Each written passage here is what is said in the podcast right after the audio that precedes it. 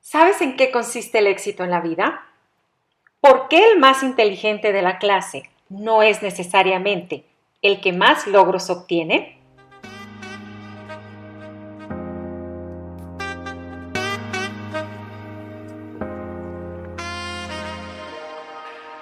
Hola, ¿cómo estás?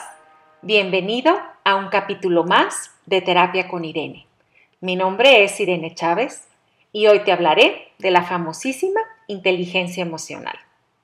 Pero, ¿qué significa exactamente? Mira, para ser inteligente emocionalmente, necesito en primer lugar saber regular mis emociones con el fin de obtener los estados de ánimo que necesito para convivir en armonía con las personas que me rodean y lograr las metas que me propongo. En esta definición menciono dos conceptos clave, regular emociones y logro de metas. La mejor forma para regular mis emociones es sabiendo detectarlas y canalizarlas adecuadamente. Y también el primer paso para lograr mis metas es definiéndolas de la forma más precisa posible. A continuación mencionaré algunos ámbitos en los que mayormente nos desenvolvemos y esperaré unos segundos para que te respondas. Todo esto para que establezcas tus objetivos. ¿Qué quiero yo en el ámbito familiar?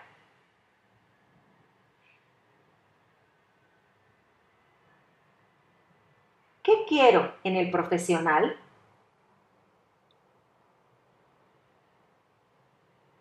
¿Qué espero en el ámbito social? ¿En el deportivo? En cuanto a mi salud,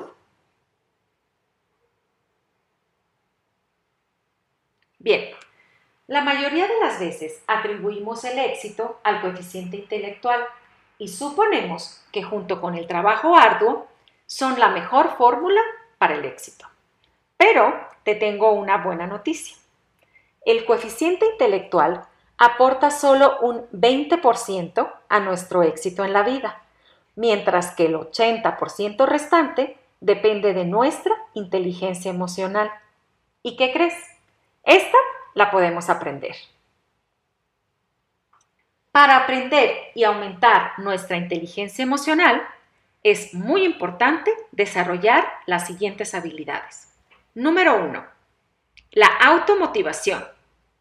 Cuando se presenten obstáculos en mis objetivos y no desanimarme en los momentos cuando no se cumplen mis expectativas. Número 2. Control de impulsos. Cuando me enfado fuertemente por algo, cuando tengo adicción a ciertas emociones, a ciertos dispositivos o pautas de comportamiento.